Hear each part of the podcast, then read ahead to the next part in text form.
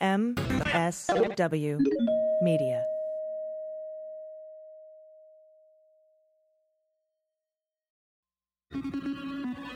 News with swearing.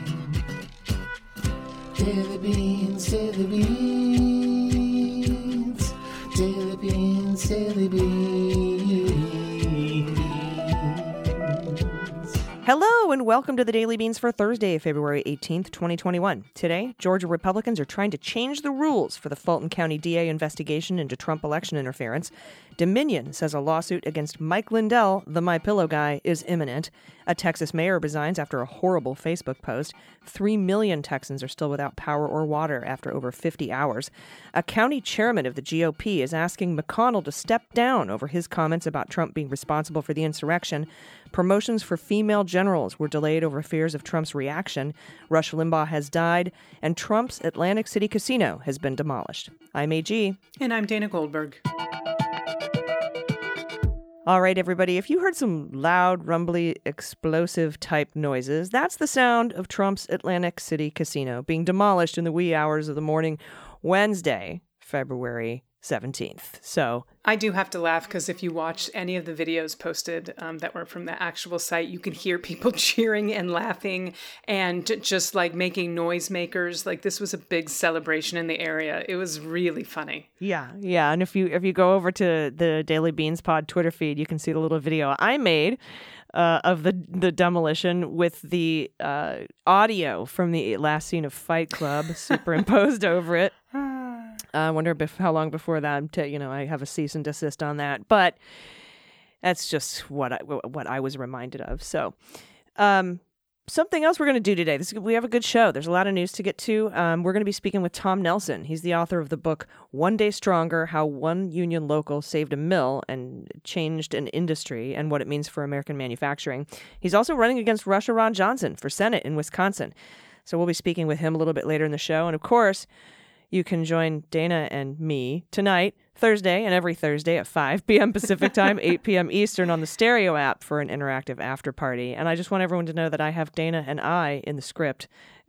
and she corrected herself. She, she's doing self correction now. It's it's amusing to me, and I, I hope you're enjoying it and giving her credit where credit is due. You were working very hard. This is a lot of years of brainwashing of, yeah, that you are I'm breaking trying. right now. So I'm proud I'm of you. Doing my best. Thank you. Thank you very much. So we have a lot of news to get to, and, and it's not all the best news today. So uh, buckle up. Let's hit the hot notes. Hot notes. All right, the lead story today, in my eyes at least, is what's going on in Georgia.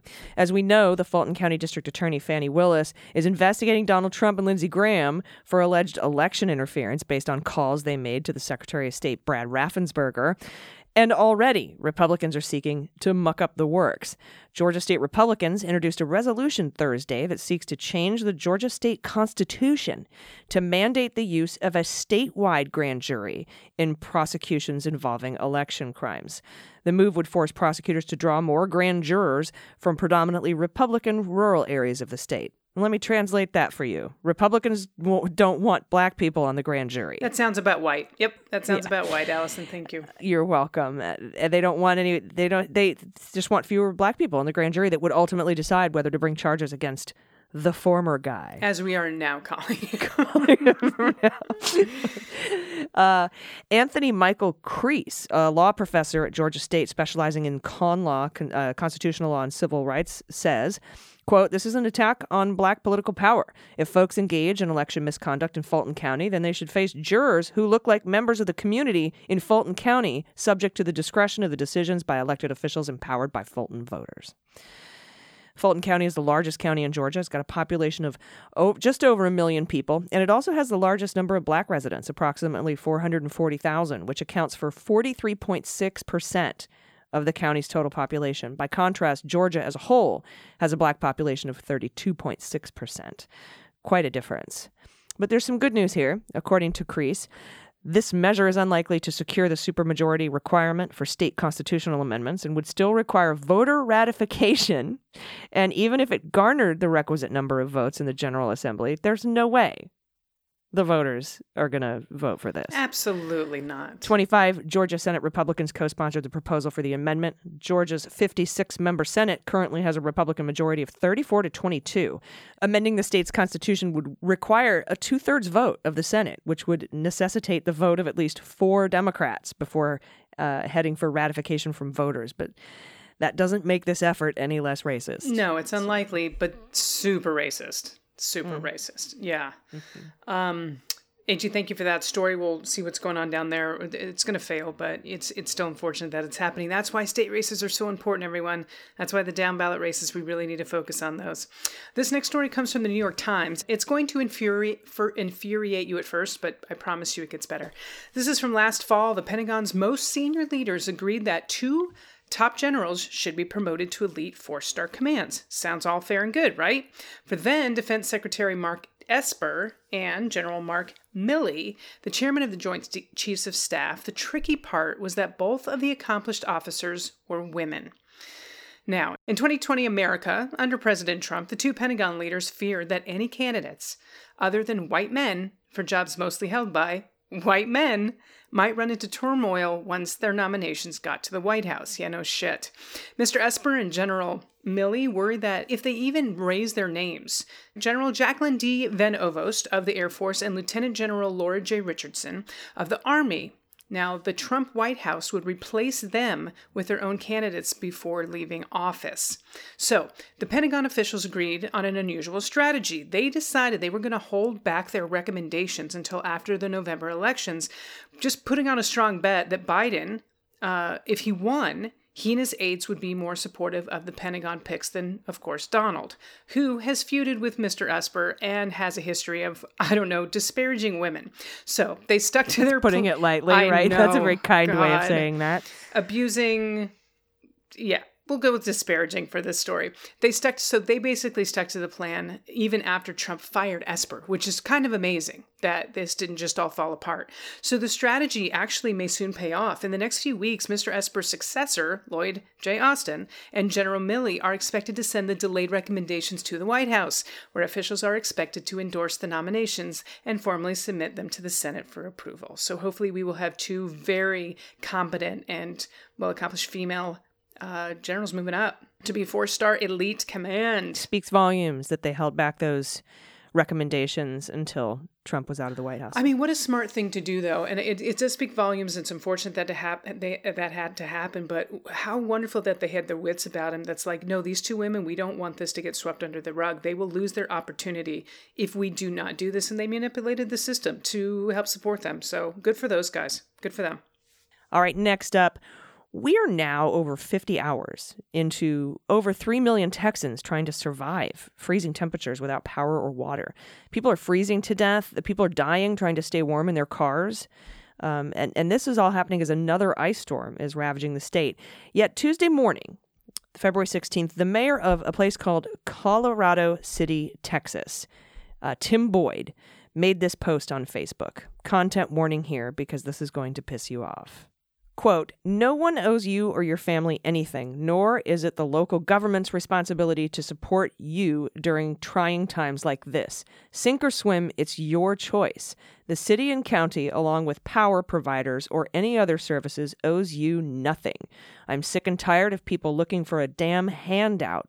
If you don't have electricity, you step up and come up with a game plan to keep your family warm and safe. If you have no water, you deal with it out and think outside of the box to survive and supply water to your family. I'm reading this word for word. It's very poorly written. Sorry.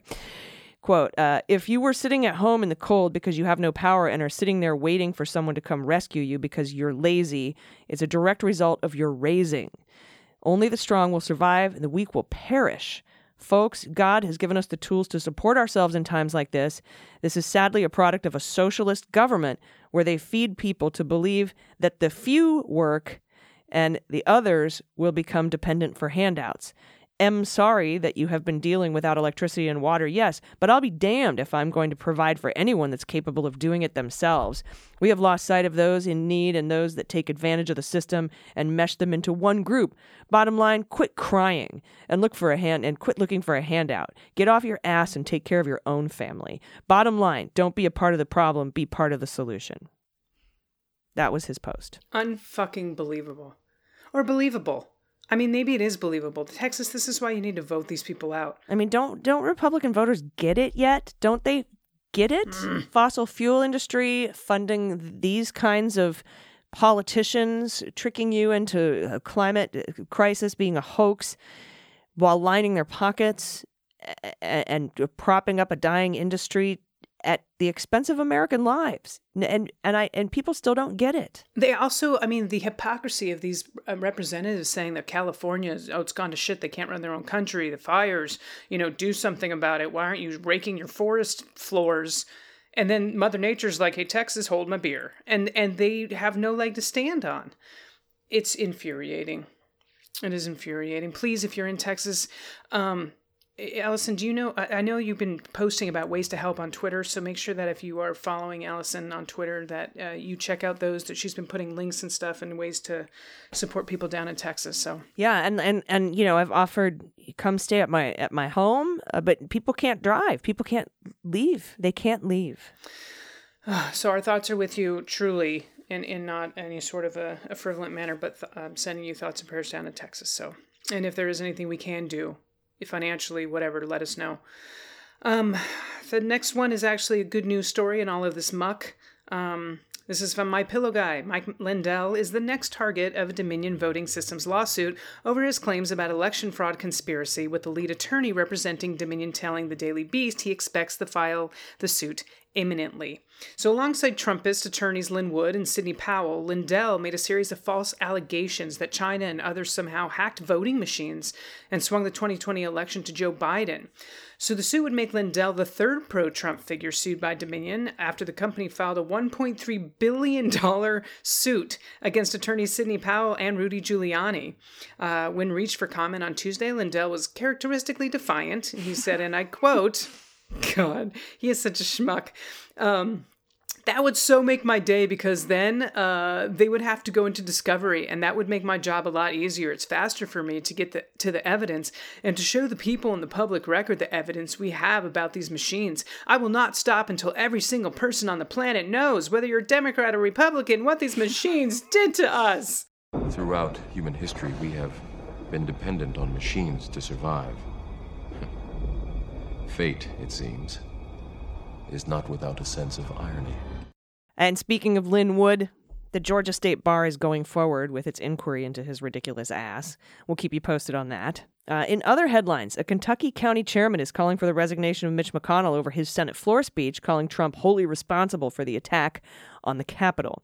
Dan Thrasher, uh, the chair of the Nelson County GOP, issued the following statement quote, Given that the county party that I represent supports President Trump overwhelmingly and your complete and total disdain for the will of your constituents here in Nelson County, I'm formally demanding you immediately resign your leadership position within our party's caucus in the United States Senate. I just, AG, I cannot stop laughing about all these conservatives bitching about cancel culture, and they are literally the ones trying to cancel everyone in their own party. I don't think they know how cancel culture works. No, they don't know what they're talking about. It's all projection and gaslighting, and that's you know, uh, it's it's especially with what's going on down in Texas. Governor Abbott, you know, blaming uh, the the Green New Deal and wind turbines, and It's it's it's literally insanity. yeah, It's gaslighting to the highest degree. yeah, and Kr- Kristen Johnston, you know, from Third Rock from the Sun and Mom, the show. I Yes. love her. I Oh, follow her on brilliant. Twitter.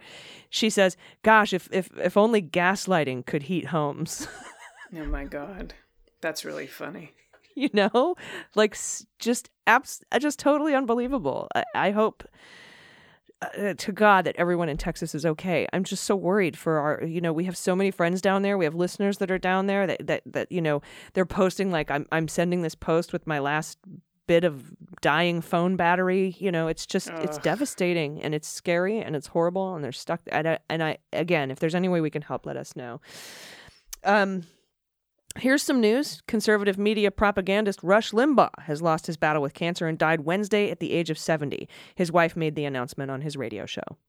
And that's all I have to say about that. All right, we'll be right back with the author of One Day Stronger. Uh, he's also running against Ron Johnson for Senate in 2022. His name is Tom Nelson, so stay with us. After these messages, we'll be right back. Hey everybody, it's AG for the Daily Beans. Today's episode of the podcast is sponsored by Munk Pack, and they have cracked the code when it comes to making snacks that taste amazing and are also healthy. Uh, I'm always on the lookout for truly delicious, healthy snacks. Usually, the healthier they are, the worse they taste. Though that's they don't often fill you up. They certainly don't satisfy your cravings. But that is why I'm so glad I found Munk Pack. Munk Pack keto nut and seed bars contain less than one gram of sugar, only two to three grams of net carbs, and they're only 150 calories. So they're great for anyone following a keto lifestyle. They're the perfect snack for anyone who wants to eat better or cut back on sugar and carbs without sacrificing awesomeness. And the Munk Pack keto nut and seed bars have the perfect balance of sweet and salty and a crunch from whole nuts and seeds, but manage to stay soft and chewy, so they hit the spot. They come in delicious flavors like pecan almond, sea salt dark chocolate, and peanut butter dark chocolate. My favorite flavor right now is the peanut butter dark chocolate. It's so good. And since they're packed with protein, they're filling and satisfying. Uh, it's a perfect snack to indulge your sweet tooth without the guilt. Uh, in addition to being keto friendly, they're gluten free, plant based, and non GMO. They have no soy or trans fats or sugar alcohols, no artificial colors, none of that. So enjoy Munk Pack Keto Nut and Seed Bars. You can do it while working, take it on a run with you. It's so good. Try it for yourself and you'll see. We have a special deal for listeners. Get 20% off your first purchase of any Munk Pack product by visiting munkpack.com and entering our code DailyBeans at checkout. To get started, just go to munkpack.com. That's M U N K P A C K.com. Select any product, then enter code dailybeans at checkout to save 20% off your purchase. Munk Pack, good food you can count on, and we thank them for sponsoring the podcast. Hey, everybody. Welcome back. Today, my guest is author of the book One Day Stronger How One Union Local Saved a Mill and Changed the Industry, and what it means for American manufacturing. He's also running against Ron Johnson for Senate in 2022. Please welcome Tom Nelson. Great to be on. Wonderful. I'm excited about this. I'm really happy to talk to you today because there's so much going on um, with your past and your career, the stories that you have um, sort of what you've built and how you're going to be moving forward with your Senate uh, candidacy. And I wanted to open up and start talking a little bit about about you and your career and what sort of led you to where you are. Okay. Well, I'm a pastor's kid. I grew up in, in Little Chute, Wisconsin on Carolyn Drive, where seemingly every parent uh, worked at a mill and it was at one of those mills that I spent a summer hauling pulp, pulp and, it, and it was at one of those mills that as county executive I helped save. And growing up, I worked on my farm on on my uh, on my uncle's dairy farm, and I also bust tables at the local supper club. And you look at Ron Johnson, and here is someone who represents all that is wrong with Washington, D.C. You have someone who is obsessed with conspiracy theories and ignoring a major economic crisis back home. He is someone who did not make his wealth and has voted for tax breaks that has enriched himself at the expense of everyone else. I want to go to Washington with one simple objective that is to make the economy work for everyone, not just Ron Johnson, the very, very wealthy, um, folks on Wall Street, but for the working families on Carolyn Drive and Little Chute, the family farmers in Clayton and Clear Lake, Wisconsin, and small businesses up and down Main Streets not just in Little Chute, but across the state and the country. And you're also count, a county executive. I was hoping you could talk about your accomplishments in that position. Well, I think you start with um, people ask me about, you know, one of the top issues in this race is going to be who can beat Ron Johnson. It's the same questions that were asked during the presidential primary two years ago, which is who can beat Donald Trump? And what I like to tell folks is I'm from a red county where I've won election, re-election as county executive three times. Population here is about 180,000. And before that, I was in the state assembly also for three terms where I won election and re-election three times. And if I can win election in a pretty tough area like this, I can win statewide. And I've done both. I've been a legislator, I've been a legislative leader, serving as majority leader for one term, and then also as a county executive that I help uh, lead 23 departments covering everything from an international airport to a single stream recycling operation, one of the largest in the state, and then also doing some very important reforms through our criminal justice treatment services, a department that I'm proud to say that I helped build. And we've got a great, terrific staff, and we've done some really incredibly important things. Now, so pastor's kid, dairy farm, Miller, uh, Red Red County. How how did your politics develop growing up? I mean, how, what was your family? Were they Republicans? Um, how did you? Because you're a fairly progressive uh, candidate union, right? Well, I think it comes down to, I mean, this is like the old school term of like kitchen table politics. And so I grew up um, a pastor's kid, and I have very early memories of being in the front row, listening to my dad preach the gospel, but then coming back home at lunchtime and dinner time, having him preach the politics. Now, I grew up during Ronald Reagan, and I mean, it seemed every single day, every single dinner was Reagan to this, this is right, and this is wrong. And just really drilled into me a clear contrast of things that we can do to help people and things that do not help people. I also remember very clearly, even though I was five or six years old, walking with with my dad door to door as he started his church. It was a mission church, and so he began just like you begin any campaign, which is you start reaching out to people, you start knocking on doors, you start talking, you know, you know, one phone call after another. So not only did I learn at a young age how to serve, the the importance of serving your neighbor, but also how to do it and the right way to do it. So it's that combination sitting in the front row at church, hearing the gospel, and then sitting at the kitchen table and the dinner and the dining room table, hearing uh, my dad preach the politics of the day. Yeah, I can really relate to this, and I know a lot of other Americans can. I was born very small town in the Midwest. My parents' dad was steel mill, mom was county clerk. I remember uh, they were Reagan Republicans, but I remember my my mom dragging me to the polls and talking about the importance of voting and and the importance of being engaged in the political process and I, you know, I w- went to Catholic schools, so there was that aspect of it too. But it seemed, and it, you know, I've I've talked to my parents about this quite extensively, that over the years, over the decades since the early '80s, mid '70s, early '80s, the Republican Party has drifted away from being the party of the people, being try, you know, at least saying they they cared about unions and workers and steel mills and manufacturing, et cetera, and as they drifted away, so did our family from their sort of, well, they didn't move, right? The party moved away from them.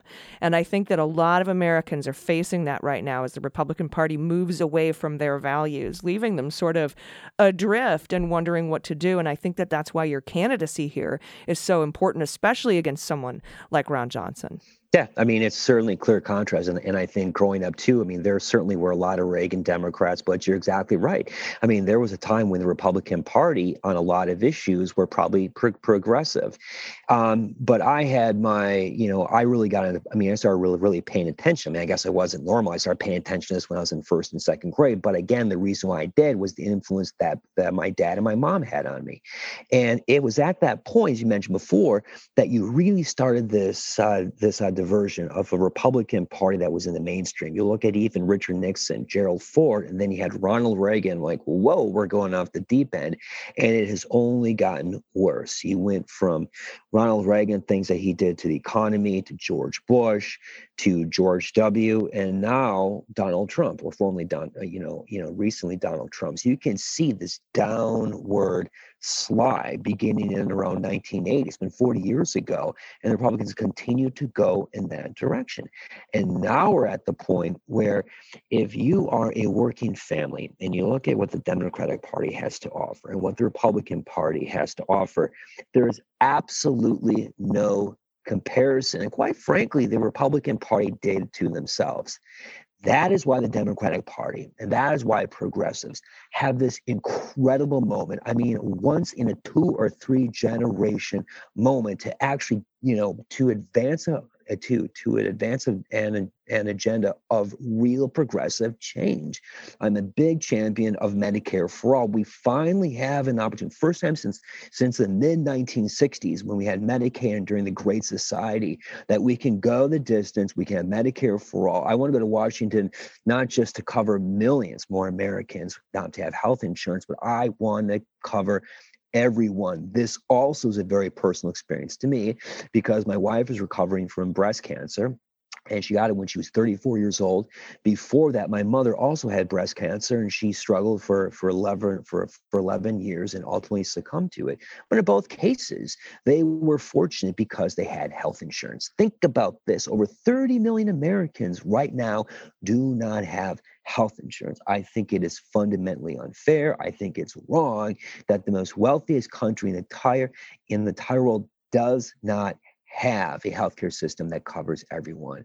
That's why I want to change. Yeah, and that's so very important, uh, especially in a state like Wisconsin. Um, uh, you know, just there's so it's just such a diverse state, right? There's so many rural parts where people just don't have access, fast access to quality health care, uh, and and that is just such a huge. I know that's a huge issue for Wisconsin voters, and it has been for a while now. And I think it's you know what's interesting about uh, a lot, there's just a huge group of Americans right now who, uh, my mom is an example. She holds on to the moniker Republican, but she voted for Obama and she organized she's she's in Arizona she organized uh, Republican women for Kyrsten Sinema Republican women for Mark Kelly uh, Republican women to recall Ducey like and I'm like you could probably drop that Republican part now.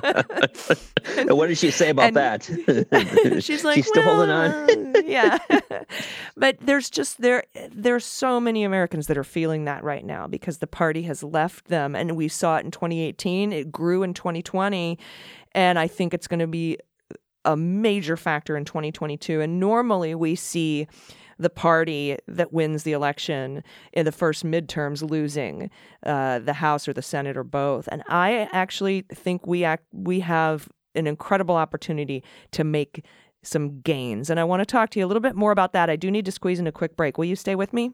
Absolutely. All right, everybody, we'll be right back. Hey, everybody, it's AG for the Daily Beans, and this segment of the pod is brought to you by Caliper CBD.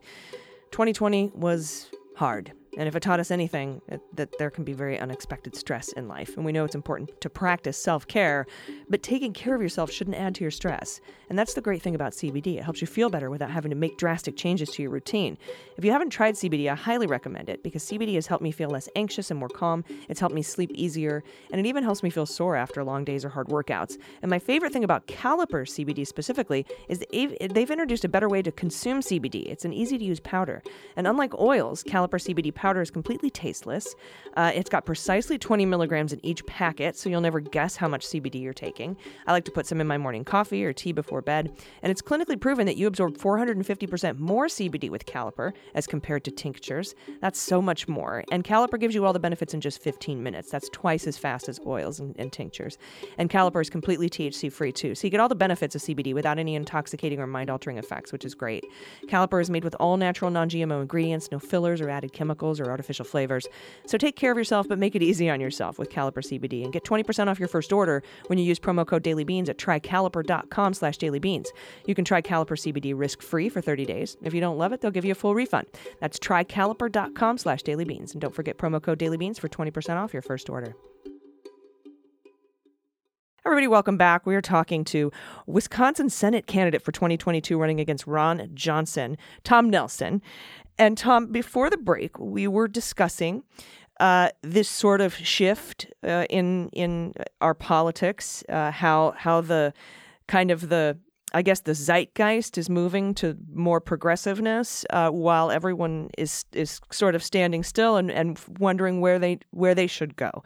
And I was hoping you could address a little bit about specifically the families in Wisconsin and what they're facing. We talked about Medicare for all and healthcare, but there are other things going on in manufacturing, jobs, green energy. Talk a little bit more about your platform uh, for how you're going to address the needs of these seemingly abandoned by they're party Wisconsinites. And Allison, that's a really good good point because our focus has um, been diverted from from a lot of those bread and butter issues that are still here. It's been diverted diverted because of COVID, and there's been zero leadership coming from Washington. You know, everything from Donald Trump to people like Ron Johnson, who has made things worse. Here in Wisconsin, you have a governor, Governor Evers, a Democrat, who has done a lot of good work trying to do something about it, trying to keep his constituents, the people of Wisconsin, safe and healthy. But you have a Republican legislature that has fought him at every turn. So all this falls down to the local level. So as a county executive and as mayors across the state, we are the ones who've been on the front line fighting COVID. And I always like to say that, look, as a local official, if you can take on a pandemic, you can take on really anything. And so I think this year you have an election where not only do we have an opportunity to elect progressives, and advance important reforms, but it's tailor made to have a local official because we are the ones who've been on the front line dealing with COVID when there's been zero leadership from Washington, people like Ron Johns who have made things worse, and obstructionist Republicans here in Wisconsin who have also made things doubly worse. So you have all of that. Our focus has been diverted. We continue to have these challenges. Wisconsin is the number two or number three manufacturing state in the country. We go back and forth with with um, Indiana, South Carolina. I think Ohio's you know you know from time to time too, and so we have a lot of concerns that manufacturing has faced around the country, and that's also the reason why I wrote my book, and that's also the reason why I have part of that title that's about as long as chapter one about what this means for American manufacturing. One thing that this country does not have, and we have suffered so much, we're the only industrialized country, not only are we not the only industrialized country not to have a, a healthcare system that covers everyone, we also do not have a national industrial strategy by not having a national industrial strategy, we in the 1980s, we were the victims of unfair trade deals that countries at the time, like West Germany and Japan, took full advantage and just crushed the manufacturing sector. So I think what we need right now, it's long past time to have a national industrial strategy, something that I would be excited, tickled to work with Sherrod Brown, who, if there's one U.S. senator that I would pattern my service after, and there's all sorts of great servants there, would be Sherrod Brown. Now is the opportunity to put together a national industrial strategy that, that under one umbrella covers everything from trade policy to tax reform, uh, research development, targeting industries, identifying industries, industries that are national security industries. Here is a really good example. There have been, you know, there have been certain products that we have not either been able to get you know during during covid or you know um, where we are taking you know some you know you know hard look at why we need to you know re, you know we need to bring back some of these industries. And i think one of them that should be part of that and not just saying because i'm from wisconsin why i've written extensively on this is the paper industry I mean, think basic things. All right. In the early in the early days of COVID, you would go to any grocery store, and every grocery store, from you know from Massachusetts, from Boston to San Diego, the aisle right? The paper towel, the toilet paper aisle was just completely totaled. And it's those types of industries that we kind of take for granted. I'm not saying those, those particular products, but that is a really good example of why we need to invest in all kinds of industries. We haven't done that. We have suffered immensely. And I think it's about time we change that.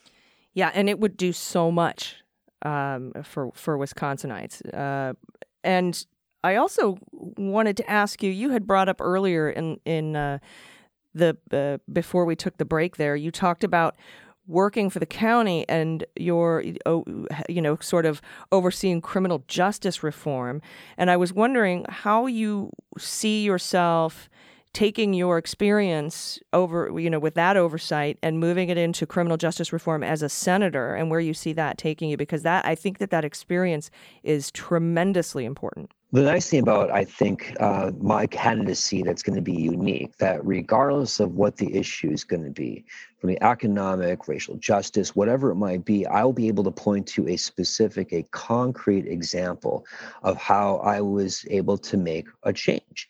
Not just what is your position on X, Y, and Z. And a good example are what we can do in the area of criminal justice reform.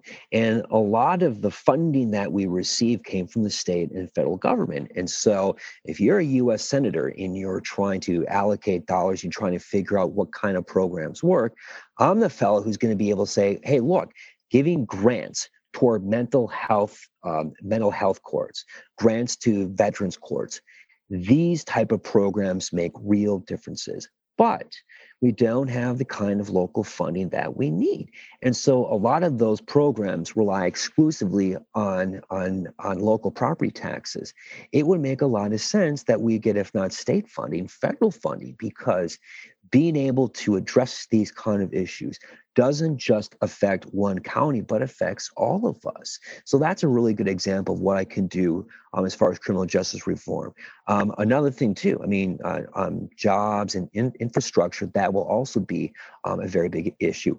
At my airport, the Appleton International Airport, we generate over 700, almost 700 million dollars of economic activity every single year. The airport supports directly or indirectly 3,000 jobs. And these are really good paying jobs.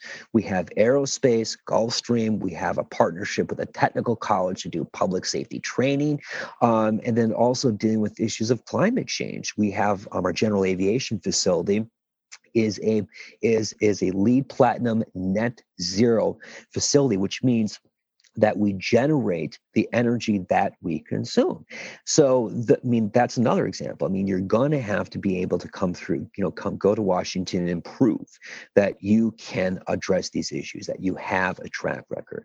I've been a legislator, so I can point to policies that I promoted, but I can also be point to being a county executive, where I've taken money from the state or pro, you know local local property tax revenue and made constructive changes or create jobs and add to the economy. Now, yeah, I have, first of all, I just want to, before I ask my next question, I want to comment. I think 100% that voters really appreciate that practical application experience uh, that, that, that you have as opposed to just sort of lofty ideas. I think that that's crucial. Um, I, I, wanted to ask you about other Democrats that have entered the race. Have any other Democrats thrown their hat in this race? Yes, uh, one just announced today. Alex Lasry, who works for the Bucks, his father um, and a partner bought the Bucks about four or five years ago.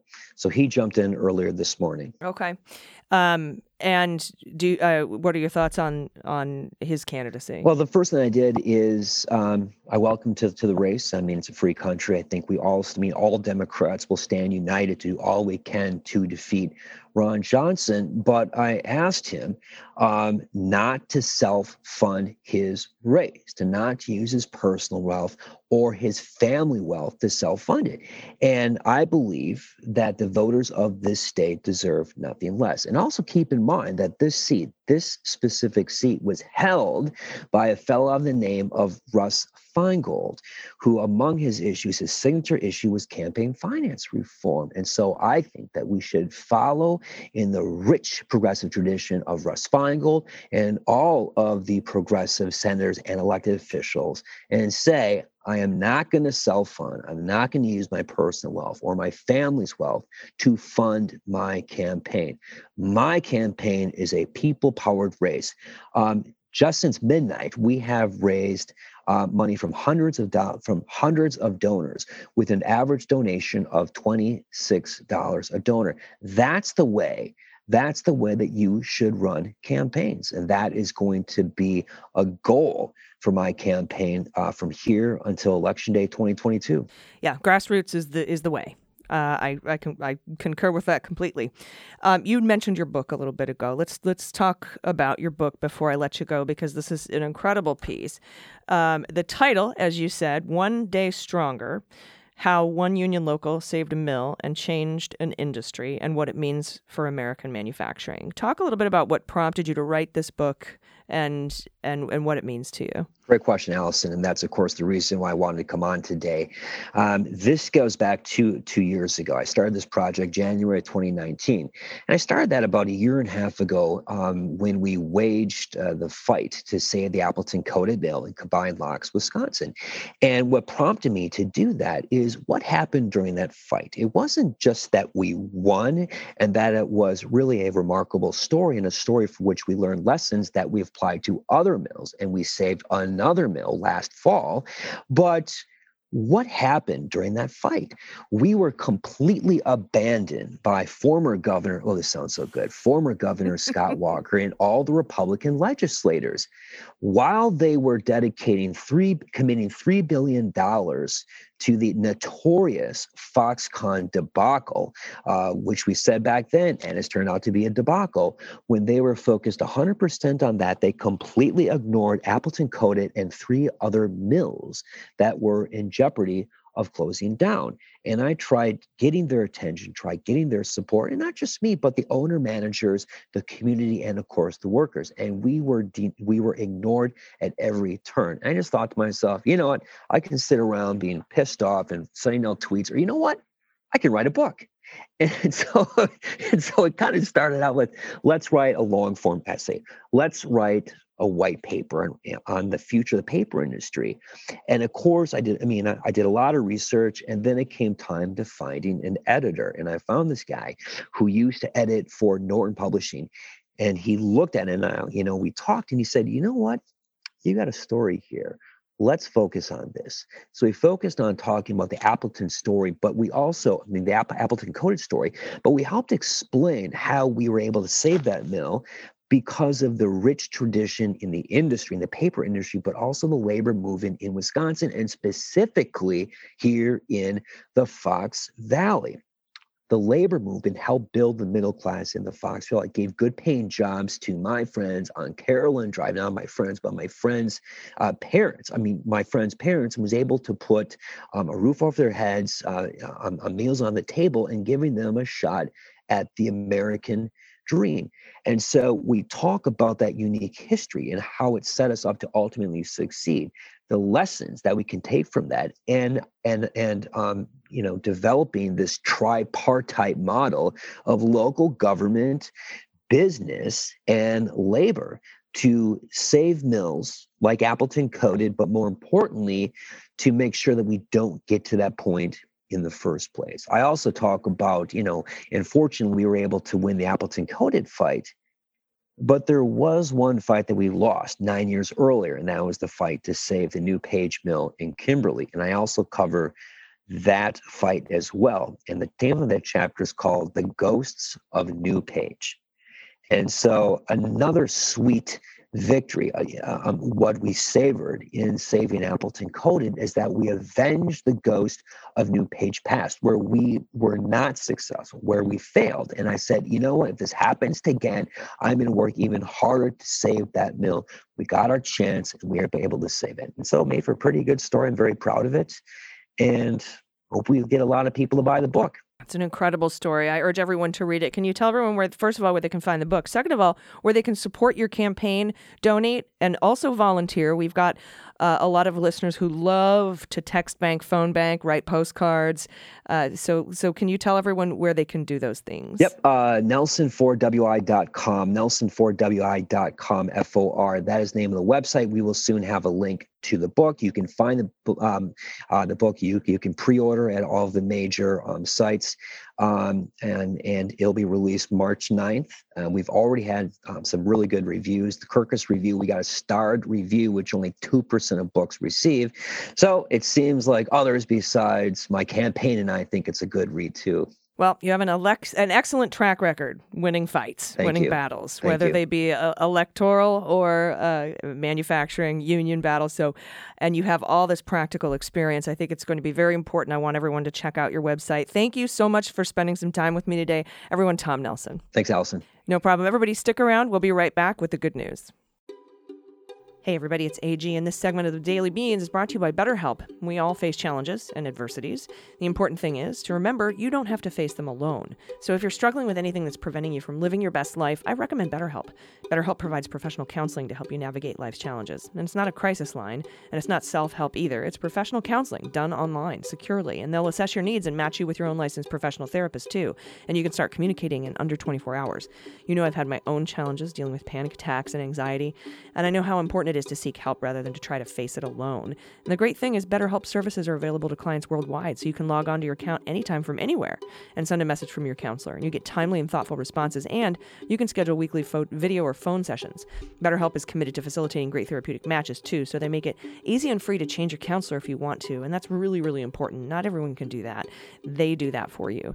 And it's more affordable than traditional offline counseling, and financial aid's available. So visit their website and read some of the testimonials, like this one by BetterHelp user BR, who says, Dr. Kim is great. She's encouraging, gentle, and positive, but at the same time, she tells it like it is, and I couldn't be more grateful for her. I came to her at a negative place, and she's helped me improve, and I feel like I'll continue to do so. I would recommend her to many people. So visit betterhelp.com slash dailybeans. That's BetterHelp, help H-E-L-P, and join the over 800,000 people taking charge of their mental health with the help of an experienced professional. Special offer for Daily Beans listeners. You can get 10% off your first month by going to betterhelp.com slash dailybeans. All right, everybody, welcome back. It's time for the good news. Well, we'll float on. Good news is on the way.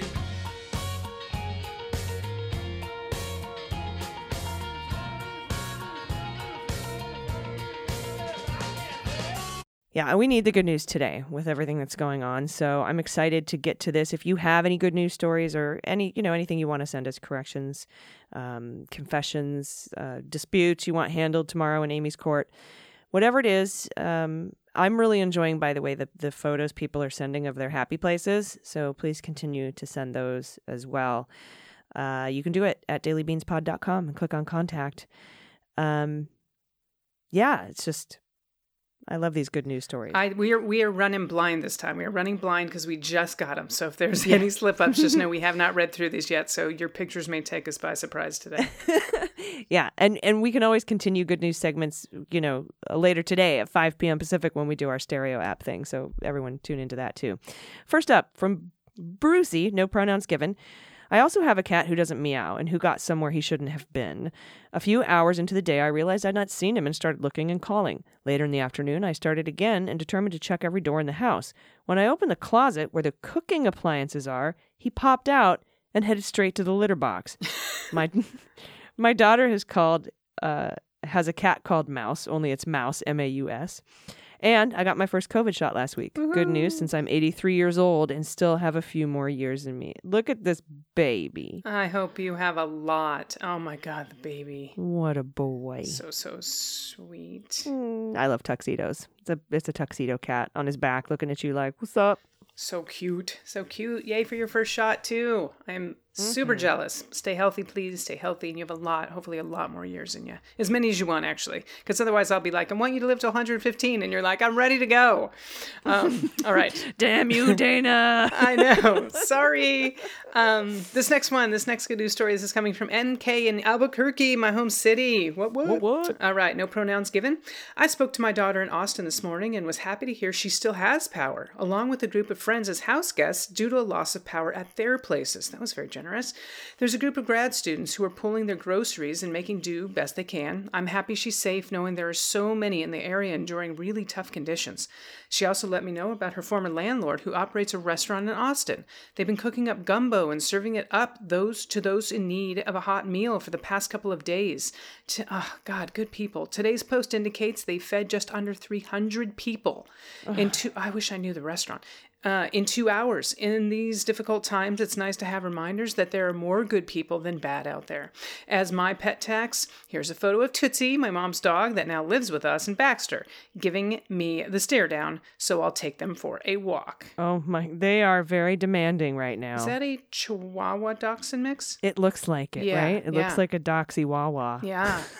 Which is, I don't know if that's what they call them, but that's what I'm going to call it. Or a Chihuaxin. I, I don't I like doxy wawa. I like it too. oh, the other one so sweet. They look like they both. Actually, that looks like another mix of interesting mix. yeah, like a terrier doxy or something. Yeah, or like a terrier pit. Doxy. I have no idea. Super cute. This little Doxy Wawa is giving you the stink eye so hard. It's adorable. Oh my god, you should have a little segment that's like name that breed and then like people will send in mixed breeds to you and you have to figure out what they are. Okay. Yeah, feel free to do that. Send in your picture of your mixed breed and I'll I'll come up with a name for it. Perfect. uh yeah, you just title it Mixed Breed Challenge and uh we'll we'll get it done. Next up from Mark Allen, pronouns he and him. Wonderful shaming of Jason Miller, ladies. May it continue in perpetuity. One small correction. We pronounce the capital South Dakota with one syllable. Pierre. Thank you. Like the verb, Yeah, not the French you. name. Oh, not Pierre. Thanks, Okay. Mark. Pierre. Allen. He's like, and my name's pronounced Mark Allen, not just Mark. Okay, thanks, Mark Allen. You always brighten my workday mornings, especially now that my home space is also my perpetual workspace. Thanks so much for your incredible research, sense of humor, and wonderful nicknames for all these jokers. You are the best. Thank you, Mark Allen. Thank you, Mark Allen. All right, this next one comes from Abby, pronoun she and her. Hi, Beans Gals, love your show and have been a listener since the good old simple days of the Mueller Report. Just a bit of side note for Mary Trump. She mentioned on February 15th show about how nervous she is regarding the Dems holding on to the Senate majority, especially when Senator Leahy was ill. So, just want to note, as a very proud Vermonter, that Vermont is truly an independent state. In fact, our last senator, prior to Bernie and Leahy, was a Republican, and our current governor is a Republican. But the governor did say that he would abide by Vermont tradition of appointing an interim senator from the same party as the outgoing senator. Sorry if this doesn't make folks feel any better. Hopefully, we'll aggressively push those in swing states to vote blue. We just can't rely on the quote blue states. Thanks. And here's my pod, my pod tax Evie, my first baby, an Italian Greyhound mix rescue. Oh my goodness. face. Evie is cute. This there's blue heeler, Italian Greyhound, or it could be Dachshund, but I think it's blue heeler. Oh, so cute. God, that chest. She beautiful.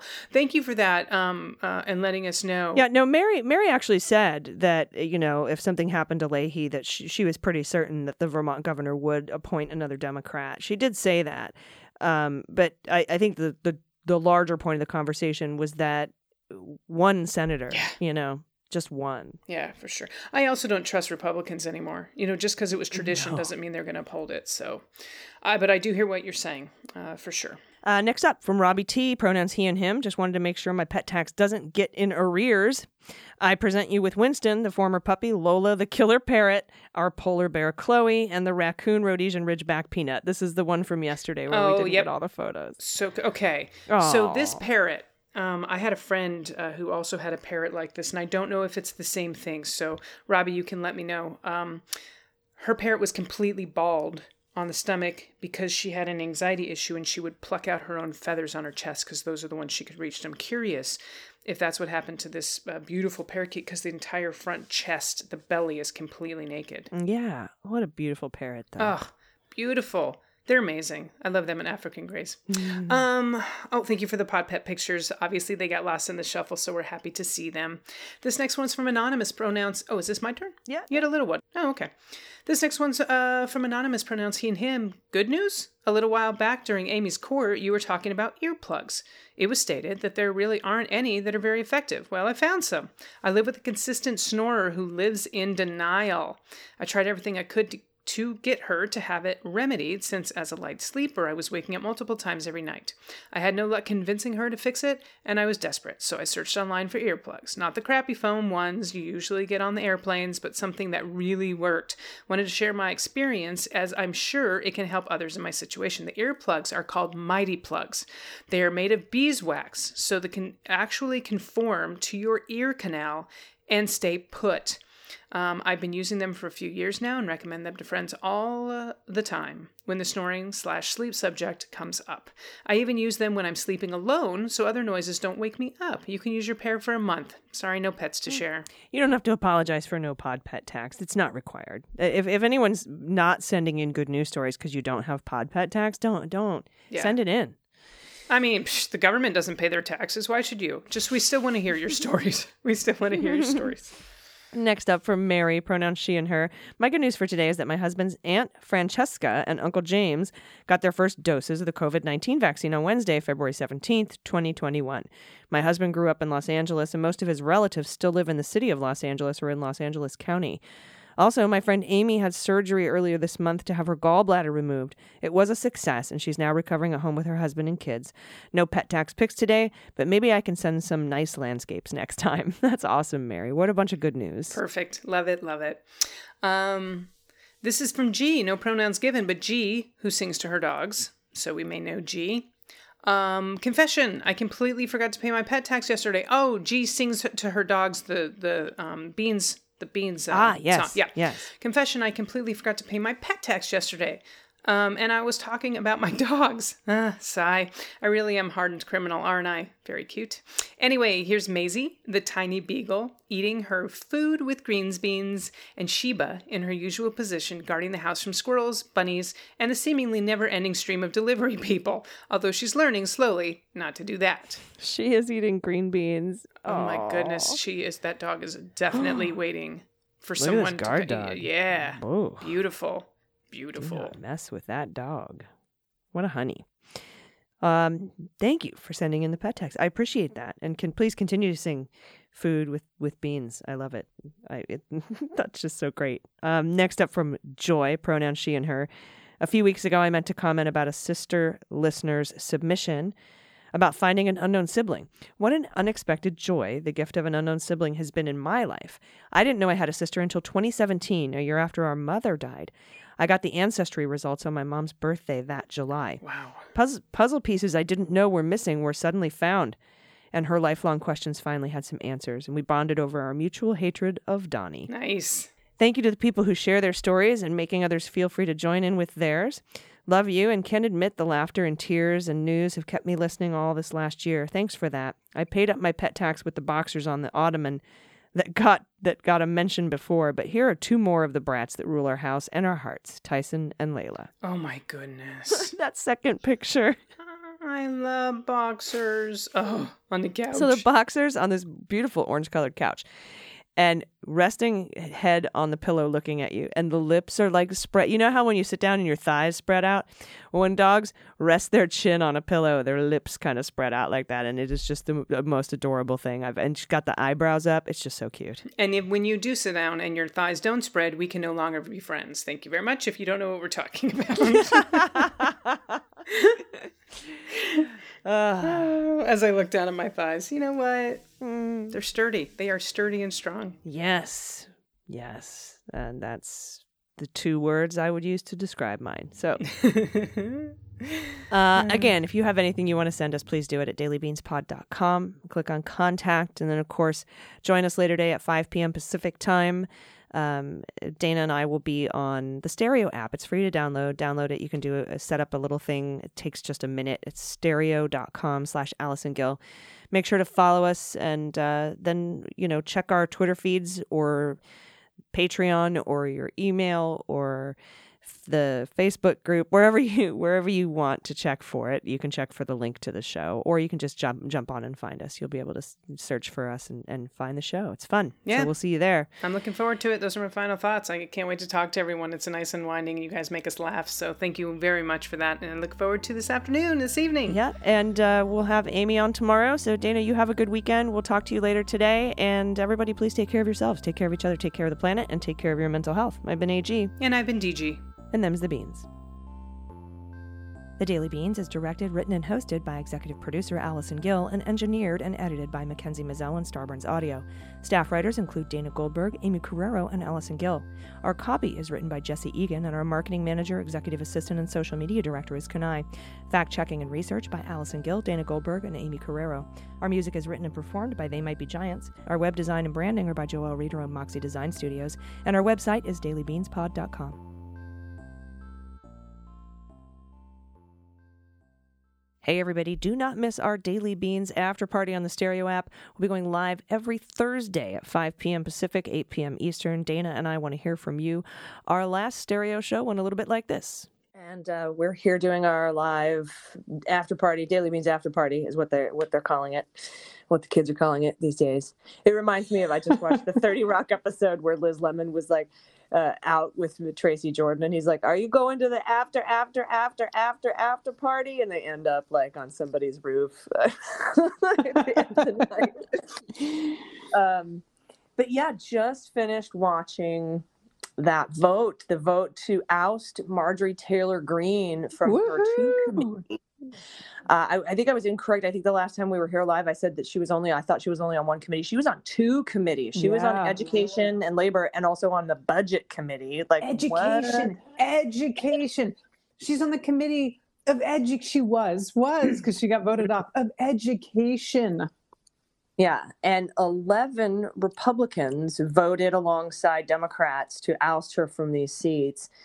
Uh, so we're going to see how the backlash of that plays out because, as you know, McCarthy was like, well, what about Maxine Waters and what about so and so? And they get to keep their committee seats like they committed, like they wanted other people to be executed or believed that 9 11 was not real or what. Like, come on, like, stop. Stereo is the app for live social conversations. We want to talk directly with you, the listeners. Ask us questions about news, politics, anything, and you can share your experiences and opinions, and we want to hear it all. So download the new app called Stereo and join us live this week, Thursday, 5 p.m. Pacific. Link to our show in the description, and join us over on the Stereo app.